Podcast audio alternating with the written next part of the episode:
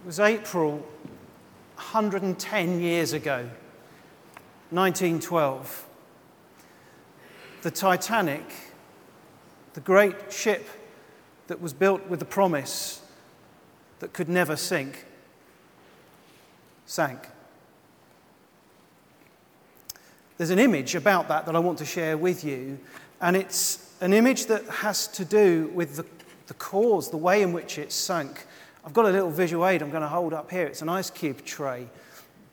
I think I can guess what you might think the link may be, but I'm guessing that it's probably not what the link is you think it might be. But we'll come back to that in a moment. We're thinking about faith in the workplace, God's presence in the workplace. And I just want to give you a, a few figures to think about. These are broad brush figures, okay? But want you to imagine that you work nine till five, Monday to Friday, like a standard sort of set pattern. And that you do that with 28 days holiday a year, so, um, so that's 48, 48 weeks of that. And I want you imagine that you do that um, for 45 years. Now, I realize that there could be all sorts of different variables thrown into the mix there, but for the sake of trying to get some broad brush figures together, imagine that's what you do 9 to 5, 48 weeks a year times 45 years. And imagine that you live to what is currently the average age expectancy within the UK, which is around 81 years. I say around, it's point something. And again, there's all sorts of variables that can be thrown into that one. If you were to do that, then you would spend about 10% of your life on earth working.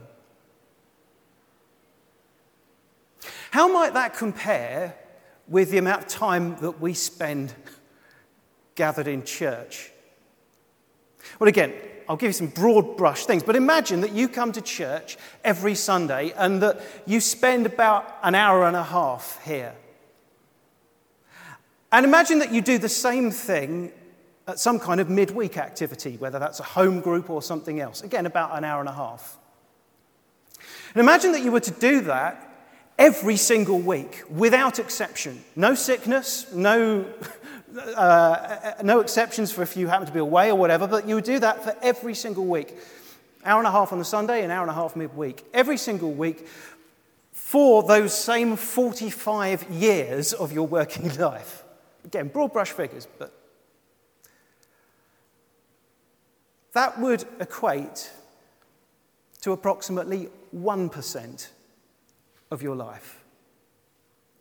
The point I'm trying to drive to here is that when we make the comparison, and we spend a lot of time talking about church and how we do church and how our faith connects with church, but if we are just talking in terms of life units, the comparison of the amount of time that we spend gathering together as Christians on Sunday and midweek to do church together and we compare that with the time that the average person is likely to spend in a work environment, we basically spend about 10 times more of our lives in the workplace than we do doing church together. So when we think about it in those terms, it's quite clear that the workplace really, really does matter. That it's where our Christian discipleship hits the road. That's where we have to work it out. You may have heard this, this kind of analogy. Before. Some people have said that um, perhaps we need to think of, of church, the experience when we gather as church, as almost a bit like half time in a sports match for a team talk.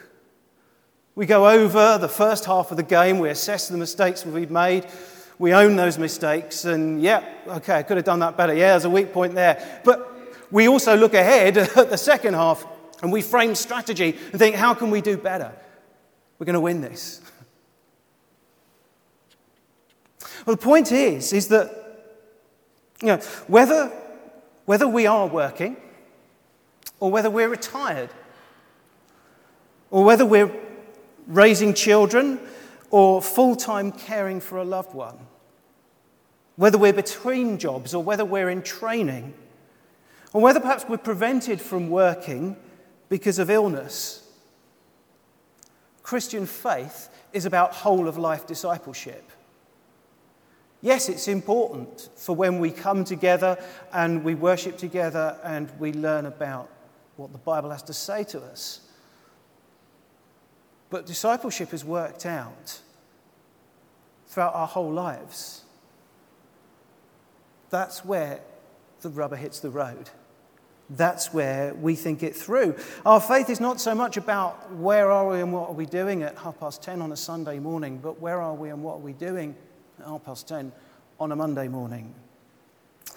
Wherever you are, whether you're in a work environment or, or one of those other things or one of something I haven't mentioned, but you know, wherever you are, be assured of this one fundamental truth. It may not always feel like it, but God's there. He's present. And the challenge facing us is how we discern that presence in that environment. Now, today we're thinking specifically about working environments. Uh, it's a huge tragedy when um, often we might come across that phrase where someone may say, Well, you know, I, I, work, I work to live, I don't live to work. When that's said, obviously, it's, it's a comment on, on, on perhaps getting priorities right, but there's a certain tragedy, I think, reflected or echoed within that statement because it suggests how work can become just something that's a means to an end. Something that we've got to get through because we just need to make income, we've got to live, we've got to, which is true, but, but, but if that's the only way that we look at our work, perhaps we need to ask some questions. A few weeks ago, I, was think, I shared an image um, here on a Sunday morning we're thinking about God's presence and how sometimes in our lives we may have this sense that we just wish we could press the fast forward button, and we can't. And sadly, perhaps very often, work can feel like that, that we just want to press that fast forward button, we just want to get it over with. There was a business in Detroit where, on their, in an office, uh, there was a, a notice on the bulletin, on the bulletin board, and it said this The management regrets that it has come to their attention that workers dying on the job are failing to fall down. This practice must stop, as it becomes impossible to distinguish between death and the natural movement of the staff. Any employee found dead in an upright position will be dropped from the payroll forthwith.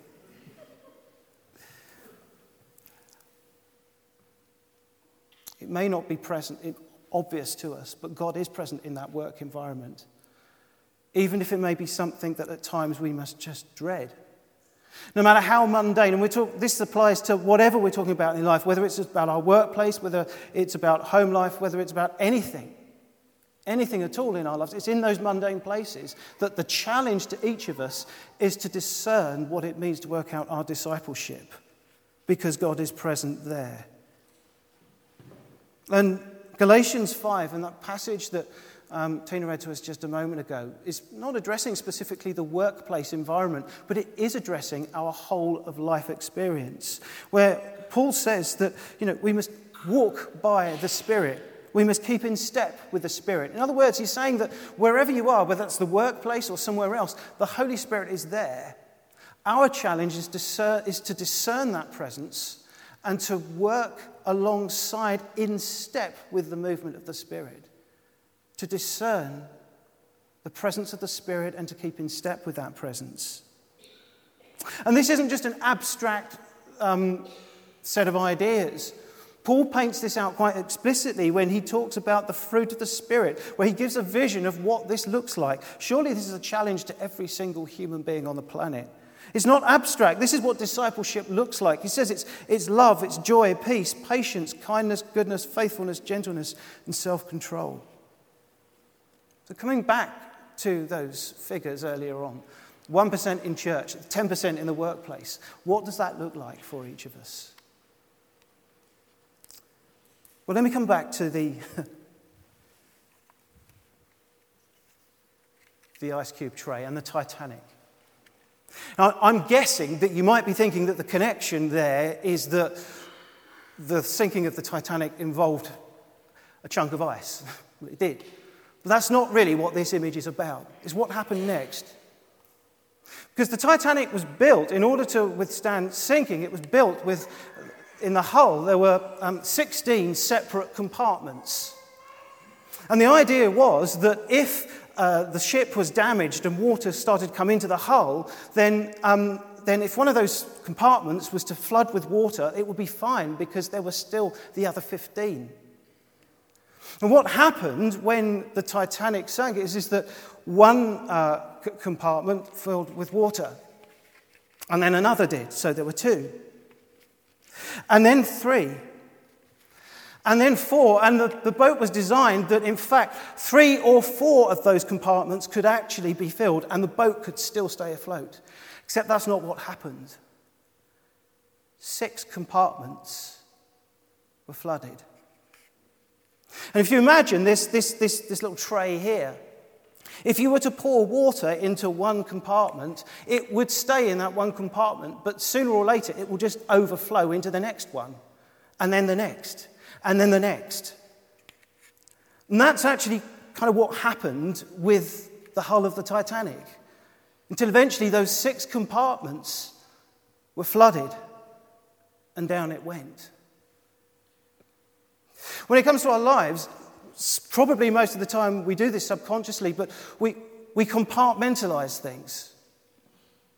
We might be, even perhaps without noticing. We kind of come into one environment, perhaps such as this, which may be a very prayerful environment, a very spiritual environment, but it becomes a compartment.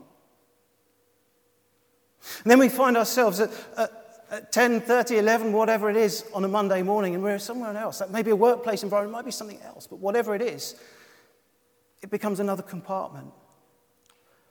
And the challenge for each and every one of us is to stop compartmentalizing our lives and to understand that whatever, wherever we are, God is there.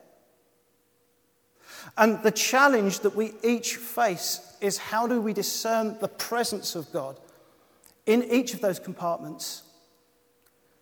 The presence of the Holy Spirit, that in those compartments where it is far more difficult and challenging to walk by the Spirit and to keep in step with the Spirit. That's a challenge. And it's a challenge to each and every one of us.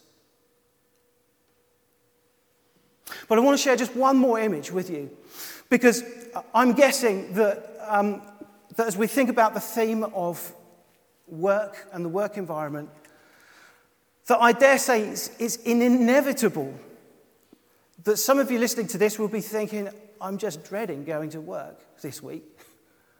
I don't know what lies ahead, or maybe it's a longer term view of things and the sense of the unknown and just longing to know that somehow God is in it.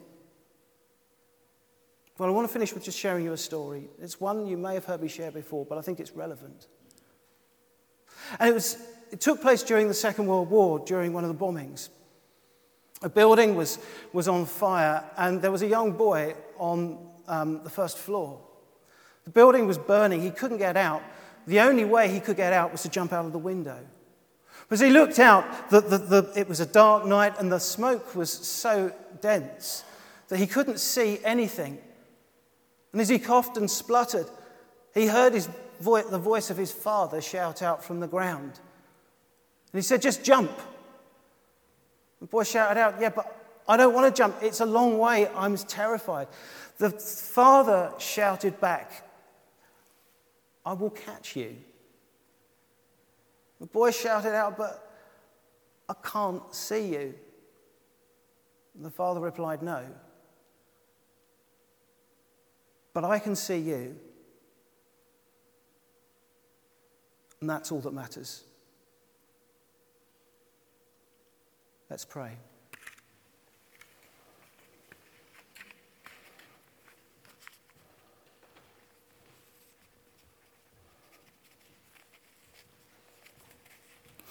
Lord, as we think about our whole lives. Help us to discern your presence, even when we cannot see what lies ahead. When we feel engulfed by fear and terror of the unknown, help us to remember that though we cannot always see you, you can see us.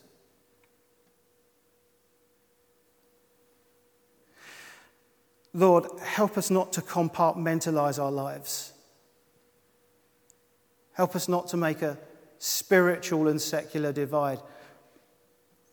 Help us to understand that you are present everywhere and in everything in our lives, that we may walk by your Spirit and keep in step with your Spirit. Lord, we pray for the places where we work. And in the, mo- in the stillness of this moment, let's just hold in our prayers for those who are working, hold before God in prayer right now an image of your workplace, where you're likely to be tomorrow morning.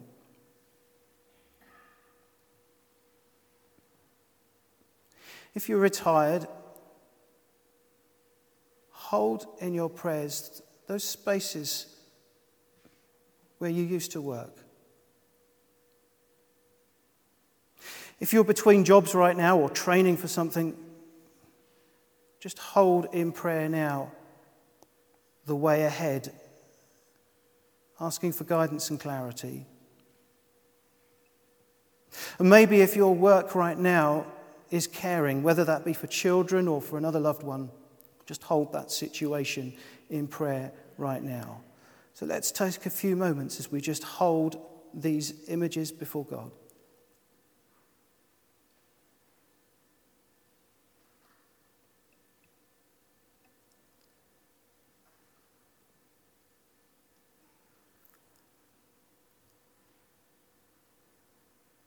Thank you, Lord, that you go before us. As we face whatever lies ahead, help us to know that wherever we are on a Monday morning, you are with us, just as you always have been and always will be. In Jesus' name, amen.